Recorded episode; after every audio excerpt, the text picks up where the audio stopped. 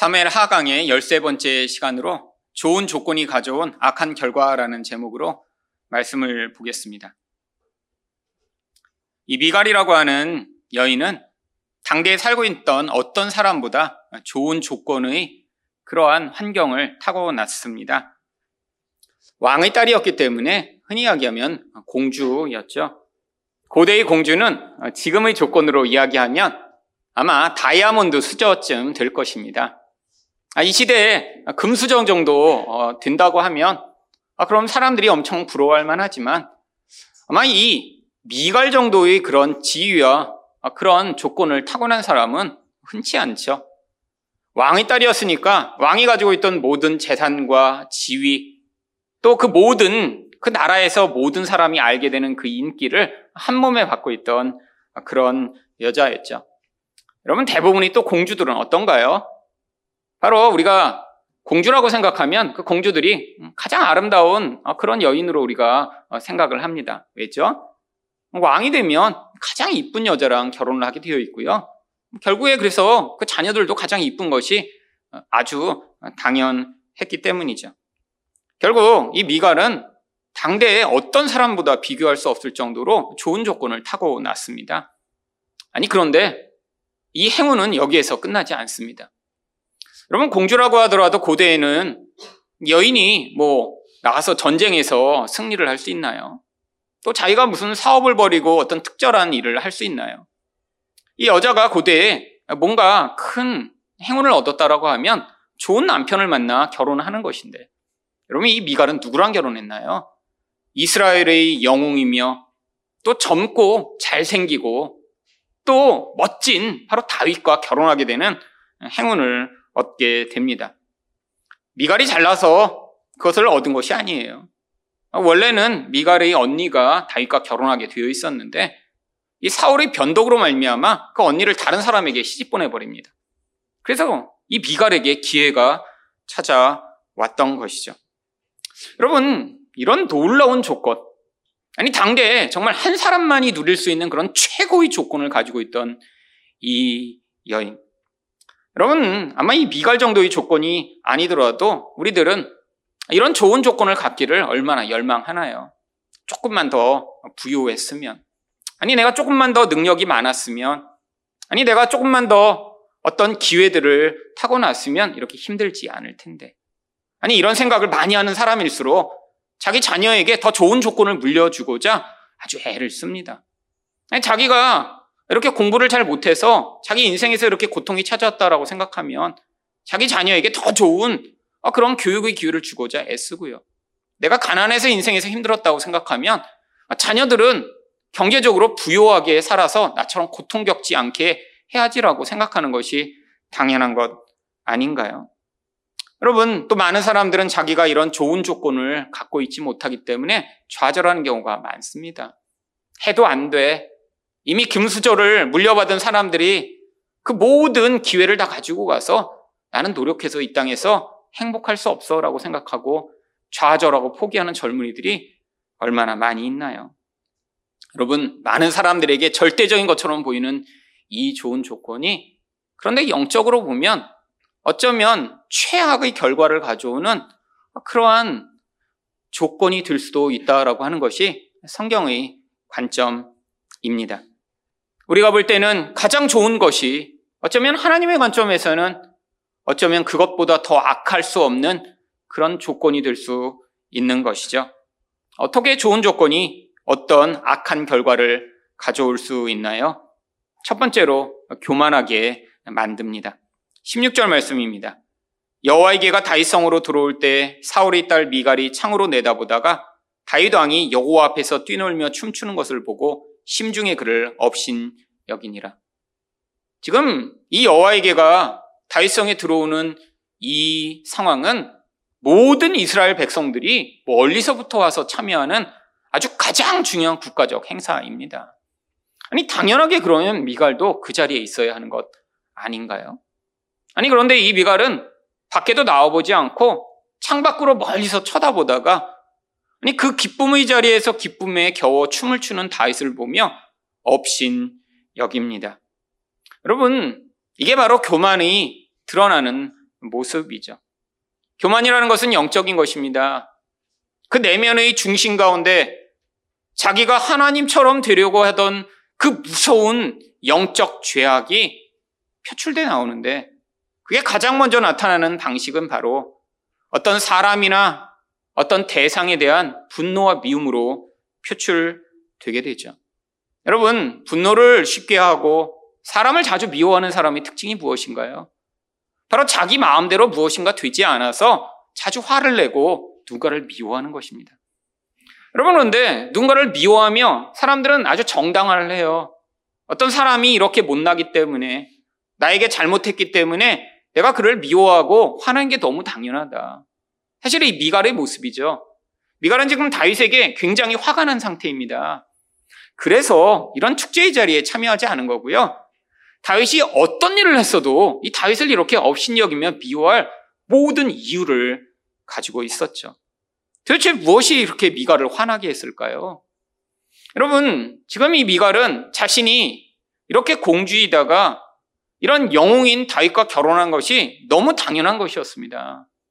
그거의 감사의 조건이 아니었어요. 자기는 그 나라에서 가장 사랑받는 자이고 또 다윗과 결혼할 당연한 그러한 자격을 가지고 있다고 생각을 했죠. 그런데 그 다음에 무슨 일이 벌어졌나요? 결혼한 지 얼마 되지 않아 이 다윗이 바로 사울 왕에게 미움을 받기 시작합니다. 그리고 이 다윗이 반역자가 돼서 도망을 치게 됩니다. 여러분, 그때 벌어진 일이 바로 사무엘상 25장 44절입니다. 사울이 그의 딸 다윗의 아내 미갈을 갈림에 사는 라이스의 아들 발디에게 주었더라. 여러분, 이 미갈의 의도와 관계없이 사울이 이 자기 딸을 무명의 어떤 시골에 사는 사람에게 그냥 아내로 주어버린 거예요. 고대에는 흔히 일어날 만한 일이죠. 아버지의 뜻대로 반역자가 된 그 자기 사위, 그 사위를 대신해 다른 사람에게 아내로 이 미갈을 주어버리는 일이요. 여러분, 미갈의 입장에서 한번 생각해 보세요. 공주로서 당대의 영웅인 다윗과 결혼했습니다. 얼마나 기쁘고 얼마나 행복했을까요? 그런데 이 다윗이 반역자가 되면서 지금 알지도 못하는 시골에 사는 어떤 남자에게 지금 시집을 다시 가게 된 거예요. 여러분, 지금 아마 지옥에 떨어진 것 같은 고통을 경험했을 것입니다. 여기에나 있는 갈리임이라고 하는 이 동네는 성경이 다른 곳에서는 나오지도 않는 그런 아마 깡촌이었던 것 같아요. 이 사울의 미움을 담아 너도 그냥 시골에 가서 살아버려라 라고 지금 멀리 시골로 보내버린 것이죠. 여러분, 공주였다가 이렇게 영웅과 결혼해 도시에 살며 그 모든 특권을 누리던 이 미갈에게 사실 이런 처참한 상황이 벌어진 것입니다. 그렇게 힘들어도 어떡하겠어요? 사람이란 건 적응이 동물이죠. 아마 미갈도 그곳에서 적응했을 것입니다. 체념하고 살았겠죠. 마음의 중심에는 자기의 상황이 그렇게 벌어진 그 모든 이유가 됐던 다윗을 아마 계속해서 미워하며 왜 이렇게 아버지에게 미움을 받아 왜 나의 인생 가운데 이런 지옥과 같은 상황을 주게 했는지 아마 그 쓴뿌리를 그냥 가지고 있었겠죠. 근데 그렇게 끝나버렸으면 아마 이 미갈의 힘을 우리가 다시 보지 않아도 됐는데 약 12년이 흘렀습니다. 그러더니 갑자기 다윗이 나라의 왕이 돼요. 그리고 나서 시골 한편에 살고 있던 이 미갈을 다시 왕궁으로 불러드립니다. 사무엘하 3장 14절부터 16절입니다. 다윗이 사울의 아들 이스보셋에게 전령들을 보내 이르되 내처 미갈을 내게로 돌리라 하니 이스보셋이 그의 남편 발디엘에게서 그를 빼앗아 오매 그의 남편이 그와 함께 오되 울며 바후림까지 따라왔더니 아브넬이 그에게 돌아가라 하매 돌아가니라. 여러분, 이 발디엘에게 있어서 또 이 미갈은 어떤 존재인가요? 여러분, 시골에 사는 농부인데 갑자기 사울이 화나더니 공주를 자기에게 아내로 줘버렸어요. 지금 로또를 맞은 것 같은 지금 행복에 지금 겨우 살고 있었죠. 울며 힘들어하는 그 아내를 달래고 매일처럼 여보, 내가 당신을 위해 모든 걸 다 할게. 여보, 나랑 결혼해줘서 나는 행복해. 제발 내가 당신만을 위해 살 테니까 당신 울지 마. 얼마나 애를 쓰고 얼마나 이 아내의 마음을 얻고자 몸부림을 쳤을까요? 아마 그래서 미갈도 적응한 거예요. 아 그래? 아, 이렇게 나만 바라보고 살고 있는 이 남편이 왜 그래도 내가 그냥 살자라고 했는데, 아니 그렇게 해서 마음을 겨우 이제 적응했는데 갑자기 다시 다윗이 나타나더니 자기를 왕궁으로 부른 것입니다. 그 남편은 10년 동안 이 아내의 마음 돌이키고자 애쓰고 노력해서 여기까지 왔는데 아내를 뺏기니까 지금 울면서 따라온 거예요. 여러분 사실 이 모든 상황 가운데 이 미갈이 이렇게 화났을 우리는 충분한 이유를 생각할 수 있습니다. 얼마나 분노했을까요? 뭔가 좋은 일이 주어졌다 뺏긴 뒤에 아니 그냥 그대로 체념하고 살고 있는 자신의 인생 가운데 다시 이런 큰 변화를 불러일으킨 이 다윗이요. 이 모든 이런 고통의 이유 가운데 사실 다윗이 원인이었던 것이죠. 여러분 이 미움이 얼마나 구구절절 그 마음속에 담겨 있는지 우리는 20절을 통해 그것들을 알 수 있습니다. 사울의 딸 미갈이 나와서 다윗을 맞음에 이르되 이스라엘의 왕이 오늘 어떻게 영화로우신지 방탕한 자가 염치 없이 자기 몸을 드러내는 것처럼 오늘 그의 신복의 계집종의 눈앞에서 몸을 드러내셨도다 하니. 여러분 남을 공격할 때 잘 공격하는 기술 중에 하나는 상대방을 높이는 것처럼 하다가 그냥 박살내는, 이게 상대방을 더 고통스럽게 만드는 비난의 기술입니다. 그냥 무조건 막 욕하는 것보다 사실 은근히 꽈서 이게 칭찬인가 했는데 갑자기 상대의 허리를 칠 때 이게 더 고통스럽죠. 여러분 지금 이 미갈이 다윗에게 뭐라고 얘기해요? 이스라엘의 왕이 오늘 어떻게 영광스러우신지. 아 마치 다윗을 높이는 것 같아요. 여보 당신이 이스라엘의 왕으로 이렇게 영광스러우시네요? 라고 하다가 뭐라고 그래요? 방탕한 자가 염치 없이 자기 몸을 드러내는 것처럼. 여러분 이 방탕한 자라고 하는 말은 머리가 텅 비어있는 바보라고 하는 뜻입니다. 그래서 생각이 아무것도 없어서 뭐가 해야 될 일인지 하지 말아야 될 일인지 분별하지 못하고 사람들 앞에서 수치스럽고 부끄러운 일을 정말로 염치도 없이 행하는 그런 모습으로 벌거벗고 춤을 추는 그 남편의 모습을 방탕한 자라고 이야기를 한 것이죠. 여러분 이스라엘의 왕이며 또한 하나님으로 말미암아 기뻐 춤을 춘 이 다윗을 왜 이런 식으로 비난한 것일까요?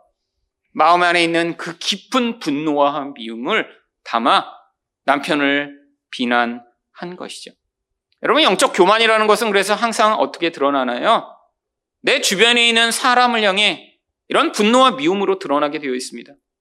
여러분 사람이 영적으로 교만한지 아닌지 우리는 겉으로 잘 알 수가 없어요. 여러분 이건 영적 특질입니다. 하나님처럼 되고 싶은 우리의 본질이요.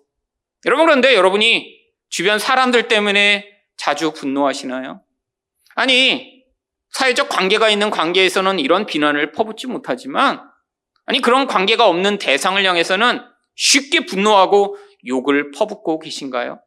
아니 어쩌면 이렇게 교묘하게 상대방을 높이는 것처럼 하다가 그를 깎아내려서 고통하게 만들고 계신가요? 그럼 바로 그런 모습을 통해 여러분이 얼마나 영적으로 교만한지 드러나고 있는 것입니다. 영적으로 교만한 사람일수록 자기가 원하는 것이 되게 명확해요. 나는 이렇게 살아야 돼. 마치 미갈처럼 내 인생은 나는 영원히 공주여야 돼. 나는 내 인생에 누구도 나를 방해하면 안 돼. 내가 누리고 있는 이 지위와 영광을 내 남편을 통해서도 내가 계속해서 누려야 돼 라고 생각했는데 아니 이 다윗 때문에 자기가 바라고 생각하던 그 모든 것들이 좌절되자마자 마음 안에 분노와 미움을 품어 사실은 가장 기쁘고 영광스러운 이 자리에서 그 남편을 짓밟는 이 모습이요. 여러분 이 본질을 우리도 똑같이 가지고 있습니다. 왜? 모든 인간은 죄인이고 모든 인간은 하나님처럼 되고 싶어하는 죄악을 가지고 있기 때문이죠. 여러분 그런데 여러분 그런 교만함이 이렇게 표출돼 나올 때마다 우리는 대부분 어떻게 생각하나요? 사실 이런 비난을 퍼붓는 그 대상이 그런 비난을 받아 마땅하다고 생각하는 게 우리들이에요. 늘 투사하죠. 어떤 문제에 대해서 당신 때문에 이런 문제가 벌어진다라고 공격하고 비난하는 이 우리의 본질이요. 여러분이 누군가를 비난할 때마다 사실 그 본질 안에 무엇이 있는 거예요? 영적 교만이 여러분의 본질을 지금 지배하고 있는 것입니다. 여러분, 이 교만의 자리에서 자기가 얼마나 영적으로 교만한지를 깨닫지 못하면 여러분은 죽을 때까지 자기의 영적 본질은 깨닫지 못하고 늘 다른 사람을 향해 비난하며 당신 때문에, 너 때문에 내가 이렇게 불이익이 생겼고 내가 손해봤어, 내 인생을 이렇게 힘들게 만들었어라고 끊임없이 다른 사람을 파괴하는 인생을 살게 되겠죠. 아니, 가장 사랑하는 대상이라고 주어진 대상들을 어떤 대상보다 더 많이 파괴하는 것이 영적으로 교만한 인생들입니다. 여러분, 이런 말을 먼 사람한테 할 수 있나요? 아닙니다. 주로 이런 누군가를 비난하고 공격하여 정말 마음을 상하게 하는 일은 가까운 사람만이 할 수 있어요. 여러분, 다윗을 향해 이 미갈 말고 어떤 사람이 이런 말을 할 수 있었을까요? 아니, 문지기가 오더니 다윗 왕, 왕이 이렇게 그냥 벌거벗고 춤을 춰요, 멍청하게. 그럼 그런 순간에 아마 문지기의 목은 달아나겠죠. 그럼 아내 말고는 할 수 없는 말이에요. 그러니까 지금 이 미갈은 자기가 아내이기 때문에 그 앞에서 당당하게 그런 비난을 퍼부은 것이죠. 여러분, 우리도 얼마나 그럴 때 많나요? 여러분, 외부에 가서 모르는 사람한테 우리는 굉장히 예의를 잘 지킵니다. 근데 가까운 사람일수록 얼마나 예의 없이 말하는 경우가 많이 있나요? 아니, 상대방이 무슨 얘기를 하면 가장 고통스러울까 너무 잘 알기 때문에 비장의 무기로 품고 있다가 내 마음에서 분노가 치밀어 올 때마다 바로 그 결정적 무기를 가지고 상대를 찌른 다음에 옆으로 비틀어서 한 번 더 고통스럽게 만드는 그 인간의 무서운 죄악이요. 여러분, 상대방이 문제가 아니라 이런 칼을 정말로 우리 안에서 뿜어내 다른 사람을 죽이는 용도로 사용하는 우리의 영적 교만이 문제인 것이죠. 여러분, 이렇게 영적으로 교만한 사람은 또한 또 다른 태도를 보이게 되어 있습니다. 여러분, 이 미갈이 이 다윗을 공격하면서 뭐라고 하나요? 오늘 그의 신복의 계집종의 눈앞에서 몸을 드러내셨도다. 아니, 왜 계집종들을 언급해요? 지금 여러분, 영적으로 교만이라는 것은요, 자기가 하나님처럼 되고 싶고 자기가 어떤 대상보다 더 인정받고 높아지고 싶은 그 모습이기 때문에 늘 다른 사람들을 아주 민감하게 바라봅니다. 다른 사람이 나를 어떻게 평가하는지, 내가 그 앞에서 실수하는지 부끄러운지 아닌지. 여러분, 그런데 지금 어떤 일이 벌어졌어요? 이 다윗이 이 에봇이라고 하는 옷을 입고 춤을 추니까 다리가 드러난 거예요. 지금 그렇게 하다 보니까 지금 이 다윗과 자신은 어떤 대상이에요? 위엄이 있고 영광스러운 왕의 가문이에요. 아니, 그러니까 지금 사람들이 이 왕을 어떻게 쳐다보며, 아니, 왕의 부인인 자기까지도 어떻게 바라볼 것에 대해서 지금 예측하다 보니까 지금 창피해진 거죠. 여러분, 이게 영적 교만이 드러나는 한 가지 모습입니다. 사람들 앞에서 자기가 어떻게 바라보일지 너무너무 신경을 많이 써요. 그래서 자기 주변에 자기와 관계된 사람이 실수를 하거나 부끄러워지면 그때 그것에 대해 엄청나게 요동하기 시작합니다. 여러분, 혹시 여러분 가족 때문에 다른 사람 앞에서 자기 가족이 부끄러운 일을 하면 정말 아주 마음에서 너무너무 힘들으신 분 계시지 않나요? 남편이나 아내가 말실수를 하고 나면 집에 와서 그냥 당신 거기서 그 얘기 하지 말라 그랬는데 왜 그랬냐고 그냥 와서 그냥 찌르고, 자기 아이가 뭔가 사람들 앞에서 실수를 하고 부끄럽게 하고 나면 막 그것 때문에 울그락불그락 못 견디고. 여러분, 그 본질 안에 뭐가 있는 줄 아세요? 내 주변에 있는 모든 사람이 내가 원하는 어떤 그런 수준을 지켜줘야 되는 거예요. 여러분, 근데 이게 통제가 잘 안 됩니다. 여러분, 자식이 부모가 이렇게 보면서 어머, 이 아이는 어떻게 이렇게 말을 잘 듣고 예의 바른 그런 똑똑한 아이를 키우셨어요? 그러면 대부분 엄마들이 어떻게 하고 싶어요? 아니, 뭐 제가 키웠나요? 다 하나님 은혜로 이 아이가 이렇게 잘 자랐죠. 이렇게 말하고 싶은 게 엄마의 마음 아닌가요? 여러분, 근데 이런 열망이 강할수록 아이들이 어떻게 행동하죠? 그렇게 하면 안 되는데 하면 바로 그 행위를 해요. 그러면 엄마는 어떤 생각을 해요? 저 자식도. 여러분, 그러면서 어떤 생각을 하냐면 사람들이 그럼 나를 어떻게 볼까? 바로 그 생각을 합니다. 그러면 어떻게 안 봐요? 물론 애를 안 키워본 사람들은 그런 생각을 합니다. 도대체 엄마가 누구길래 애를 저렇게 키웠어? 여러분, 엄마가 누군지에 관계없이 애들은 다 그렇게 행동하기 마련이에요. 부모가 어떻게 생각하고 어떻게 기대하는지와 관계없이 애들은 행동하게 되어 있습니다. 그게 인간이 가진 죄성의 모습이에요. 여러분, 근데 그럴 때마다 그게 너무너무 고통스러우세요? 그래서 화가 나세요? 여러분이 생각했던 대로 여러분 주변 사람이 반응하지 않아? 여러분, 주변에 있는 사람으로 말미암아 분노해. 나중에 오면 그런 아이나 그런 배우자를 향해 비난과 분노를 퍼붓고 계세요. 사실은 자기 수치를 사람들 앞에 가리고자 하는 그 무서운 영적 교만이 나타나는 모습인 것이죠. 여러분, 지금 남편이 사람들 앞에 이렇게 빨가벗고 춤췄다고 비난하고 있지만 사실은 진짜 그렇게 수치스러웠던 인간은 다윗이 아니라 사울이었습니다. 사무엘상 19장 24절을 보시면 그가 또 그의 옷을 벗고 사무엘 앞에서 예언을 하며 하루 밤낮을 벗은 몸으로 누웠더라. 그러므로 속담에 이기를 사울도 선지자 중에 있느냐 하더라. 여러분, 영적 이 수치, 하나님이 왜 사울을 이렇게 벌거벗기셔서 그 다음에 예언하게 하셨을까요? 여러분, 이게 바로 사울의 벌거벗은 모습이라는 것을 영적으로 보여주시고자 한 거예요. 하나님 앞에서 기뻐서 춤춘 그거는 부끄러운 게 아니고, 이렇게 정말 자기가 왕이 돼서 자기 그 분노를 통제하지 못하고 다윗을 잡아 죽이려고 하는 이 사울의 모습이 영적으로 얼마나 부끄러운 것인가 보여주시고자, 왕인데 하나님의 신이 그를 사로잡아 빨가벗고 거기서 예언하게 하심으로 말미암아 정말로 부끄러운 게 무엇인가 이 사울을 통해 보여주셨던 것이죠. 여러분, 그래서 22절에서 다윗이 자기가 그렇게 춤을 춘 것에 대해서 무엇이라고 얘기를 하나요? 내가 이보다 더 낮아져서 스스로 천하게 보일지라도 내가 말한 바 계집종에게는 내가 높임을 받으리라 한지라. 여러분, 이렇게 다윗이 춤췄다고 사람들이 정말 그를 아유 저기 뭐 왕인데 왜 저래? 라고 생각했을까요? 아니, 미갈만 그렇게 생각했어요. 여러분, 거기에 많은 여자들이 있었지만 그 하나님을 모셔오는 그 기쁨의 자리에 동참한 모든 사람들은 그 기쁨의 눈으로 다윗을 봤고요, 자기 왕이 이렇게 하나님이 주신 기쁨으로 말미암아 즐거워하고 기뻐하고 행복해하는 것을 보며 같이 즐거워했어요. 성경이 기록하고 있는 것입니다. 모든 백성이 즐거워 찬양하며 하나님께 영광을 돌리던 바로 그 자리에서 유일하게 그 분노와 미움의 눈으로 바라봤던 교만한 미갈만 남편을 그렇게 바라봤던 것이죠. 여러분, 그래서 다윗이 이야기한 거예요. 내가 더 낮아지고 더 부끄러운 모습을 보여도 사람들이 나를 그렇게 추하고 부끄러운 존재로 바라보지 않아 라고 이야기를 했던 것이죠. 여러분, 그런데 영적으로 교만하면 바로 가장 무서운 결과가 나타나게 됩니다. 무엇인 줄 아세요? 바로 하나님에 대한 불신앙이 그 영적 교만의 결과로 나타나게 되어 있죠. 여러분, 이 미갈은 원래 하나님과 별로 관계 없는 여인이었습니다. 여러분, 그것이 바로 사무엘상 19장 12절과 13절에 나옵니다. 미갈이 다윗을 창에서 달아내리매 그가 피하여 도망하니라. 지금 사울이 이 다윗을 죽이려고 하니까 바로 결혼한 지 얼마 안 됐던 이 미갈은 자기 남편을 살리고자 그를 도망치게 해요. 그래서 사울이 화가 나서 또 이 미갈을 발디엘에게 아내로 주어버렸던 것이죠. 근데 그때 이 다윗을 도망치게 한 뒤에 미갈이 어떻게 했나요? 13절입니다.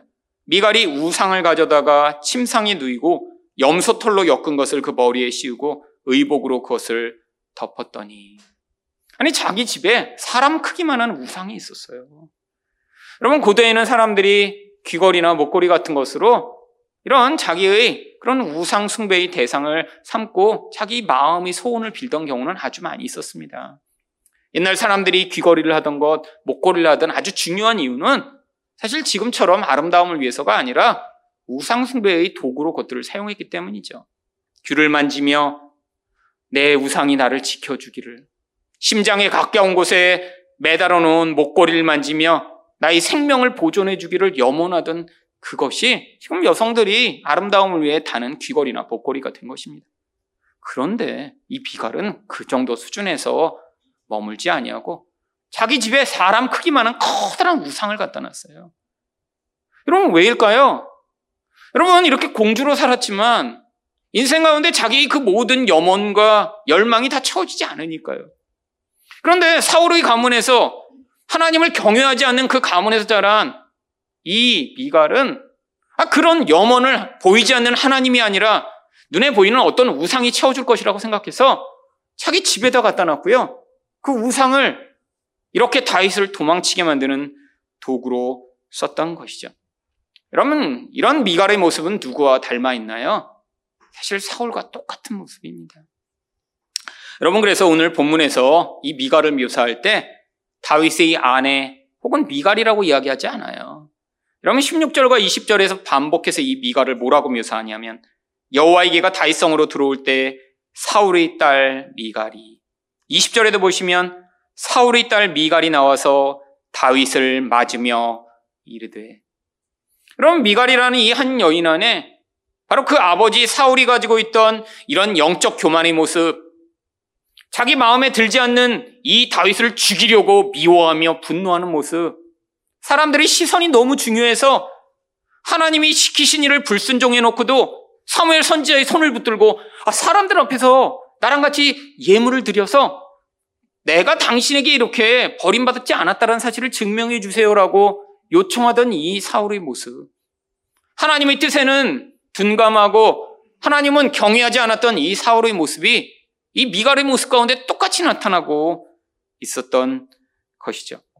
여러분, 이 미갈의 이런 영적 교만이 얼마나 뿌리 깊은 것인지, 이것이 하나님이 어떻게 바라보고 계셨던 것인지 오늘 본문 가운데 있던 한 단어를 통해 이것을 아주 깊이 있게 보여주고 있습니다.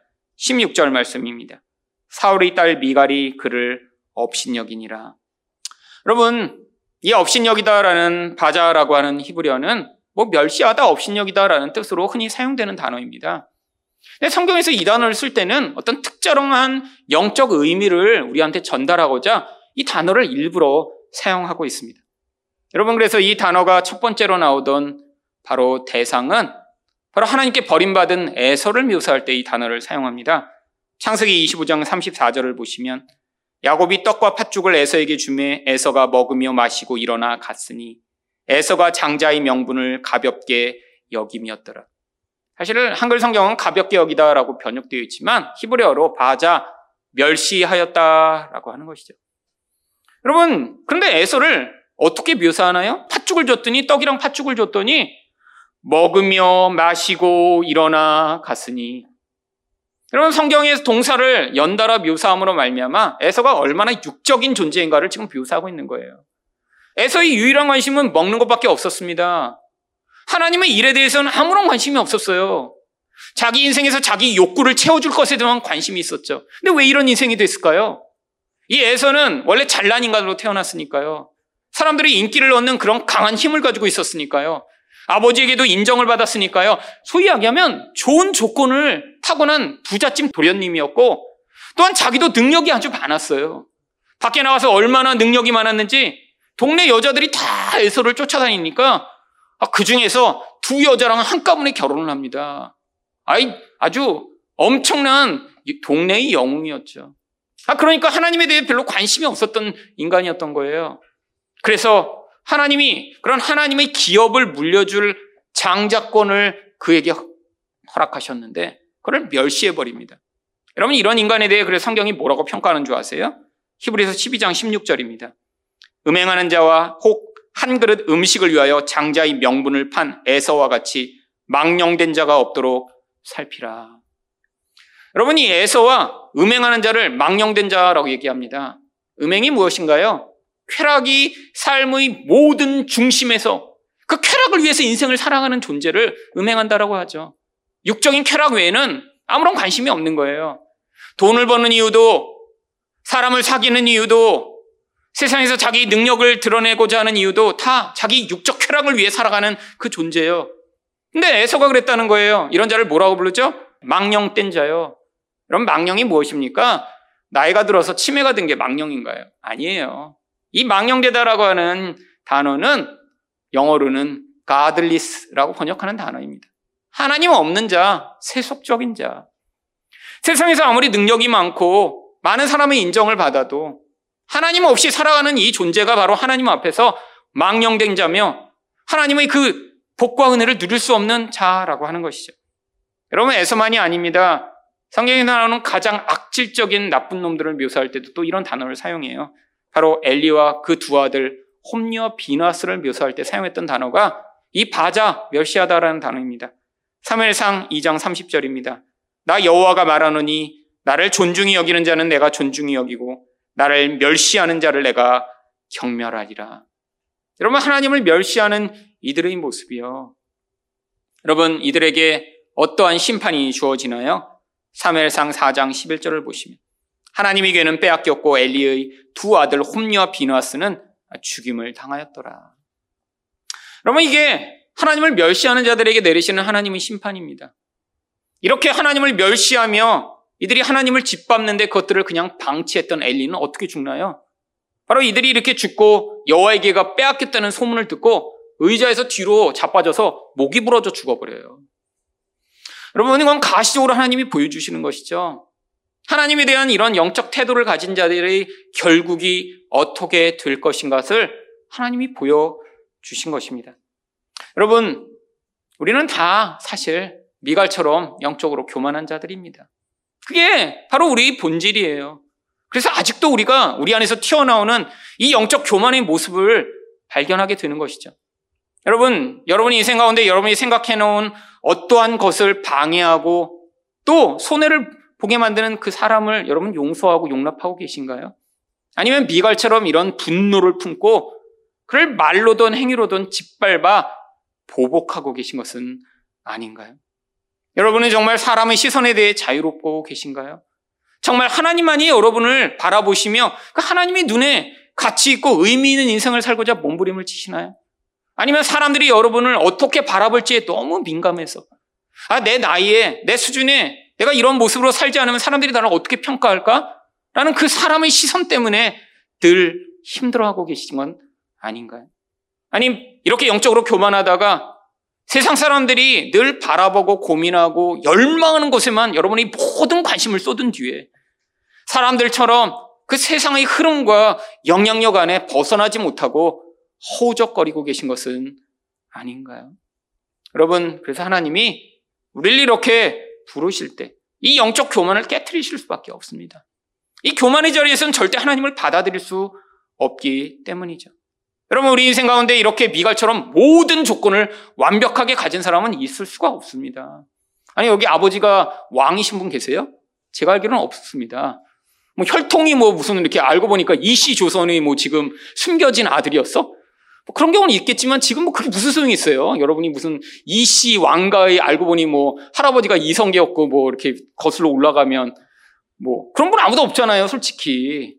지금 다 우리는 솔직히 세상의 수준에서 조금 더 잘나고 못난 수준입니다. 그런 걸로는 이 미갈의 조건과 지금 이렇게 대할 수가 없어요. 그냥 다 도토리 키재기죠. 조금 잘나고, 조금 돈 더 있고, 조금 좋은 학교 나왔고, 조금 상황이 좋은 그 정도죠. 사실 여기에 정말 30대 기업에 들어가는 그런 기업의 숨겨진 아들이 또 혹시 계실지는 모르겠네요. 다 얘기를 안 하셨으니까. 하지만 제가 알기로는 지금 없습니다. 30대 기업의 아들이 여기 계시겠어요? 여러분, 다 비슷한 수준인데 우리 안에서 늘 어때요? 내가 가진 어떤 조건에 대해서는 교만한 마음을 가집니다. 그래서 그걸로 남을 늘 평가해요. 아니, 저렇게 예의가 없지? 저렇게 수준이 좀 낮지? 여러분, 그러면서 또 한편으로는 자기가 갖지 못한 조건에 대해 늘 어떻게 돼요? 불안해하고 두려워하죠. 여러분, 이게 우리가 얼마나 교만한지를 보여주는 것이에요. 하나님이 그런데 우리가 기도한다고 그런 조건을 채워주시나요? 내가 돈만 조금 더 있으면 내 능력과 돈이 합쳐지면서 내가 이 시대에 그래도 괜찮은 사람으로 살 수 있는데 그래서 기도했더니 하나님이 그 돈을 주시나요? 여러분, 하나님은 그런 방식으로 일하지 않으세요. 이 세상의 조건을 다르게 만들어주세요. 그래갖고 우리가 부족함이 없게 만들어주시는 그런 하나님이세요. 여러분, 하나님을 그렇게 1차원적으로 바라보지 마세요. 우리 하나님은 우리 이 근원적 영적 교만을 해결하셔서 우리가 이 땅의 환경과 조건에 관계없이 그 자리에서 기뻐하고 즐거워하며 하나님으로 말미암아 놀라운 그 영적 은혜를 누리는 자 되게 만드시는 것이 하나님의 목적입니다. 여러분, 아무리 좋은 조건을 가져서 소용없다는 거 이 미갈을 통해 보여주고 계신 거예요. 여러분, 그래서 하나님이 우리를 부르실 때 이런 교만한 자리로부터 하나님이 부르시지 않습니다. 무엇인가 우리 안에 하나님이 먼저 나의 이 약점과 이 부족함을 깨닫게 하신 뒤에 그 자리로부터 부르셔야 바로 하나님의 은혜를 받아들일 수 있는 영적 겸손의 태도가 만들어지기 때문이죠. 여러분, 특별히 그래서 초대교회에는 바로 교회에 모여든 사람들이 자기가 교만하고 자기가 잘난 인간들은 교회에 오지 않았어요. 왜? 핍박받는 종교였으니까요. 그래서 바울이 고린도전서 1장 27절부터 29절에 뭐라고 얘기합니까? 그러나 하나님께서 세상의 미련한 것들을 택하사 지혜 있는 자들을 부끄럽게 하려 하시고 세상의 약한 것들을 택하사 강한 것들을 부끄럽게 하려 하시며 하나님께서 세상의 천한 것들과 멸시받는 것들과 없는 것들을 택하사 있는 것들을 폐하려 하시나니 이는 아무 육체도 하나님 앞에서 자랑하지 못하게 하려 하십니다. 여러분, 사람들이 이거 열망하는 거 아닌가요? 똑똑하고 강하고 또한 잘나고 사람들 앞에 영광스러운 그런 존재가 되는 거예요. 그런데 하나님이 이런 부족하고 뭔가 문제 있는 사람들이라고 하는 사람들을 불러 모으신 뒤에 이런 아무의 조건도 자랑할 수 없는 사람 사이에서 하나님은 어떤 일을 행하시는데 어떤 일을 행하신 줄 아세요? 바로 그 다음 절인 고린도전서 1장 30절과 31절을 보시면 너희는 하나님으로부터 나와서 그리스도 예수 안에 있고 예수는 하나님으로부터 나와서 우리에게 지혜와 의로움과 거룩함과 구원함이 되셨으니 여러분 이렇게 나의 조건으로 나를 자랑하고 높일 수 없는 자들만이 예수를 그에게 주실 때 그 예수로 말미암아 자랑하고 예수로 말미암아 지혜를 삼고 예수로 말미암아 자기 구원을 삼는 자가 되기 때문에 하나님 바로 예수만이 그들의 유일한 힘이며 예수만이 그들의 자랑이 되도록 바로 그런 자리에서 우리를 불러내신다는 것입니다. 여러분 정말 예수로 여러분의 자랑을 삼고 계신가요? 이렇게 예수로 말미암아 이 세상의 어떤 조건보다 뛰어난 그 예수의 능력과 은혜를 맛본 자만이 그래서 31절에 기록된 바 자랑하는 자는 주 안에서 자랑하라 함과 같게 하려 함이라. 이 자들만 바로 예수를 높이고 자랑하고 그에게 영광을 돌릴 수 있는 것이죠. 여러분, 영적으로 교만한 자들은 자기만을 드러내고자 합니다.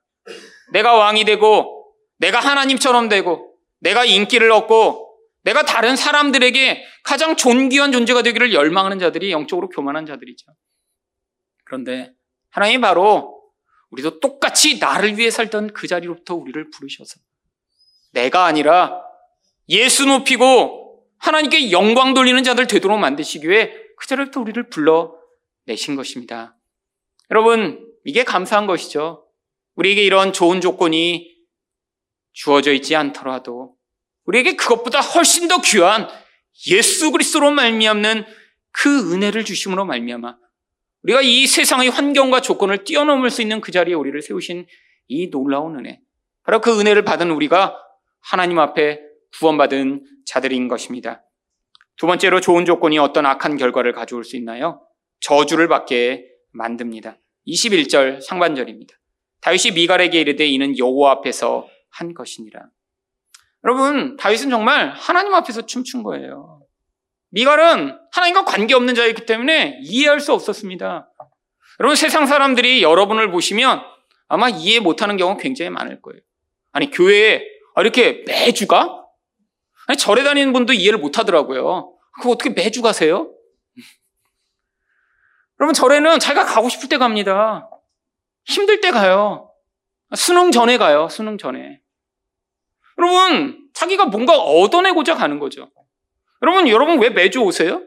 뭐 얻어내려고 오시는 거 아니잖아요. 여러분, 근데 왜 오세요? 하나님이 우리에게 주신 그 구원이 감사해서 오시는 거 아니에요? 함께 모여 하나님이 지금도 내 인생 가운데 어떻게 은혜를 베풀고 계신지 그 은혜의 조각들을 같이 이야기를 들으며 맞춰가며 혼자서는 깨닫지 못하던 이 놀라운 구원의 은혜를 말씀을 통해 깨달아 다시 하나님의 은혜에 반응하는 삶을 살고자 오시는 것 아닌가요? 여러분, 이게 바로 다윗의 모습이죠. 여러분, 다윗 사실 그 자리에서 그렇게 춤을 추며 기뻐했던 이유가 무엇이죠? 그 다음에 21절 하반절에 그 이유가 나옵니다. 그가 내 아버지와 그의 온 집을 버리시고 나를 택하사 나를 여호와의 백성 이스라엘의 주권자로 삼으셨으니 내가 여호와 앞에서 뛰놀리라. 여러분, 고대에 한번 왕이 되면요 계속해서 그 후손이 왕이 되는 것이 아주 자연스러운 것이었습니다. 여러분, 이렇게 왕으로 택함받은 자는 그 피가 다르다고 생각했어요. 그래서 일반 사람들이랑 결혼도 하지 않았습니다. 피가 오염될까 봐. 여러분, 유럽의 이 왕 가문이 사실은 다 하나예요. 왜요? 서로 다른 쪽에 있는 왕가와 계속해서 결혼을 하면서 그래서 이런 아주 다양한 종류의 유전병에 시달렸죠. 근데 그들이 그걸 알면서도 다른 사람이랑 결혼할 수 없었어요. 한번 왕가로 택함받은 자는 피가 달라진다고 생각했어요. 일반 평민의 피와 그 피가 섞일 수 없었습니다. 아니 그런데 이 지금 다윗은 어떤 존재예요? 목동입니다. 시골 농부예요. 근데 하나님이 그 농부 목동인 그 다윗을 택하셔서 왕이 되게 하셨어요. 사울에게 아주 잘난 아들들이 많이 있었습니다. 근데 그들을 다 버리시고 이 다윗을 왕으로 삼으셨어요. 지금 그게 얼마나 기쁜지 그냥 춤을 추는 정도가 아니라 뭐라 그래요? 내가 여호와 앞에서 뛰놀겠다라고 이야기합니다. 여러분, 이게 정말 은혜를 받은 자의 자세 아닌가요? 하나님 앞에서 이게 얼마나 큰 특권이며 영광인지 몰랐던 미갈은 그 기쁨에 동참할 수 없었던 것입니다. 세상 사람들이 지금 우리를 보며 이야기하듯이 아니 어떻게 그렇게 정말 광신적으로 예수를 믿을 수 있어? 아니 어떻게 그 귀한 돈을 교회에 갖다 바쳐? 여러분 그렇게 생각하는 모습이랑 똑같은 것 아닌가요? 여러분 이들의 운명이 바로 23절에 기록되어 있습니다. 그러므로 사울의 딸 미갈이 죽는 날까지 그에게 자식이 없으니라. 여러분 구약성경은 그림이라고 말씀드렸잖아요. 이 자식이 없는 것은 바로 이 여인이 저주를 받았음을 보여주는 그림이죠. 여러분 구약에서 여자가 복을 받으면 어떻게 되었나요? 자식을 많이 낳게 됩니다. 바로 그 이야기가 신명기 28장 11절에 기록되어 있습니다. 여호와께서 내게 주시라고 내 조상들에게 맹세하신 땅에서 내게 복을 주사 내 몸의 소생과 가축의 새끼와 토지의 소산을 많게 하시며. 이거 그림이에요. 요즘도 자식이 많으면 하나님께 복을 받은 것 꼭 그렇게 연관해서 생각하실 필요 없습니다. 그냥 부부의 금실이 좋다고 생각을 하세요. 네. 여러분 근데 구약에는 그림으로 보여주실 필요가 있었어요. 왜? 앞으로 진짜가 오면 그림이 필요 없지만 그때까지 못 알아들으니까요. 고대엔 자식이 많은 게 축복이었습니다. 아들이 한 명이라도 더 늘어나면 나중에 경제적으로 엄청난 혜택이 오는 거예요. 여러분 근데 이 미갈에게는 이런 축복이 끊어졌어요. 뭐예요? 하나님이 복으로부터 단절돼 영원한 멸망과 심판이 그에게 임했다라고 하는 것을 그림으로 보여준 것이죠. 여러분은 어떤 자리에 서 계신가요? 여러분의 그 교만, 사람들 앞에서 자기를 높이고 싶어하는 그 중심의 교만을 하나님이 깨뜨리셔서 여러분이 오히려 수치스럽고 여러분이 원하는 그 좋은 조건이 주어지지 않지만 오히려 그것을 통해 이렇게 다윗처럼 하나님을 예배하며 하나님을 찬양하는 자리에 섰을 때 바로 우리가 그 놀라운 복을 얻게 된 자들인 것입니다. 여러분 다윗처럼 우리가 은혜를 받아 지금 뭐 하나님이 다 한 나라를 주시며 왕으로 세우시나요? 아닙니다. 하나님이 하지만 우리에게 다른 축복을 약속하고 계시죠. 어떤 축복이요? 바로 하나님 나라의 왕들로 우리를 지금 부르고 계시잖아요. 근데 원래 우리가 어떤 자들이었나요? 에베소 2장 2절과 3절입니다. 그때에 너희는 그 가운데서 행하여 이 세상 풍조를 따르고 공중 권세 잡은 자를 따랐으니 전에는 우리도 다 그 가운데서 우리 육체의 욕심을 따라 지내며 다른 이들과 같이 본질상 진노의 자녀였더니. 여러분 우리 다 죽을 수밖에 없는 자들이에요. 이 세상 풍조를 따라갑니다. 사람들이 어떻게 살아가는지 늘 관심이 많아요. 근데 어떤 것에 관심이 많은 거예요? 가난하고 불쌍하고 힘든 삶을 살아가는 사람에 관심이 있는 게 아니라 이 세상의 풍조가 이야기하는 대로 어떻게 더 편리하고 어떻게 더 높아지고 어떻게 더 이 시대의 풍조를 따라가 나를 높일지 그것에 관심을 두며 늘 살아가던 자. 근데 그런 모습이 어떤 모습이라는 거예요? 마귀를 따라가던 인생이라는 거예요. 왜? 자기 욕심으로 말미암아 마귀가 이끄는 대로 그런 영적 교만에 사로잡혀 하나님처럼 되려고 했으니까요. 여러분 근데 하나님이 어떻게 하셨나요? 이런 마귀 자식처럼 살아가는 자들에게 은혜를 베풀어 주셨습니다. 에베소 2장 4절부터 6절입니다. 긍휼이 풍성하신 하나님이 우리를 사랑하신 그 큰 사랑으로 인하여 허물로 죽은 우리를 그리스도와 함께 살리셨고 너희는 은혜로 구원을 받은 것이라 또 함께 일으키사 그리스도 예수 안에서 함께 하늘에 앉히시니. 죽어 마땅한 자에게 하나님이 은혜와 긍휼을 베푸셔서 우리를 구원해 주셨습니다. 여러분 바로 오늘 이 날이 이런 감사를 기억하는 날입니다. 물론 고대에는 1년 동안 하나님이 베푸신 은혜를 추수로 기억했습니다. 1년에 한 번 그 추수가 풍성하면 그 다음 한 해를 살 수 있었지만 추수가 풍성하지 않으면 죽을 수밖에 없는 그런 고통스러운 결과가 주어지죠. 추수를 하고 그래서 그 모든 결과가 하나님의 손에 있음을 기억하며 하나님을 찬양하던 그 모든 것. 여러분, 우리 인생의 그 모든 조건을 뛰어넘는 진짜 기쁨과 진짜 행복이 어디서 오나요? 나같이 하나님의 진노를 받아 죽을 수밖에 없는 자에게 하나님이 은혜를 베푸셔서 우리를 구원하여 그 하늘의 영광스러운 자리에 세우신 그 일이요. 여러분, 그래서 우리 신분이 바뀐 것입니다. 어떻게 바뀌었나요? 베드로전서 2장 9절입니다. 그러나 너희는 택하신 족속이요 왕같은 제사장들이요 거룩한 나라여 그의 소유된 백성이니. 여러분, 사실 다윗처럼 우리가 뛰놀아야 되는 게 너무 당연한 것입니다. 왜요? 여러분, 다윗이 정말 하나님을 모셔 자기와 같은 아무것도 아닌 자를 그런 왕의 자리로 세우신 그 기쁨으로 말미암아 그가 하나님 앞에서 뛰놀겠다라고 이야기한 것처럼 우리도 죽을 수밖에 없는 우리 죄인을 하나님이 그 은혜로 말미암아 구원하여 바로 왕 같은 제사장으로 삼으신 이것이 우리의 기쁨의 이유이며 감사의 이유가 되어야겠지. 물론 여러분이 1년을 돌아보시며, 아, 1년 동안 하나님이 나에게 건강을 주셨구나. 아, 1년 동안 하나님이 은혜로 나의 모든 삶을 지켜주셨구나. 여러분이 감사할 이유가 될 것입니다. 하지만 우리 환경과 상황은 늘 변하기 마련이에요. 여러분, 환경에 우리 감사의 조건이 있다면 여러분은 어떤 때는 감사하다 어떤 때는 원망할 수밖에 없죠. 그런데 여러분, 우리 인생 가운데 대부분 주어지는 환경이 늘 이렇게 상승 곡선인가요? 여러분, 나이가 들수록 건강이 더 계속 좋아지고 계신가요? 그럴 수는 없습니다. 우리 인생 가운데 모든 환경과 조건이 나날이 더 나아질 수만 있나요? 아니, 그런 것도 불가능하죠. 여러분, 그런데 날로 우리 환경과 조건에 따라 우리의 감사가 달라지는 것이 아니라 하나님이 주신 이 구원의 은혜에 따라 우리의 감사가 달려있다면 여러분은 매일매일, 아니 매년 시간이 지날수록 이 감사가 더 커져가며 우리와 같은 교만한 자들을 구원하여 하나님의 은혜를 찬양하게 만드신 그 하나님을 더 기뻐 찬양하며 더 깊이 노래하는 자가 되실 수 있을 것입니다. 이렇게 하나님이 주신 그 구원의 은혜에 인해 하나님을 찬양하며 기뻐하는 여러분 되시기를 예수 그리스도 이름으로 축원드립니다.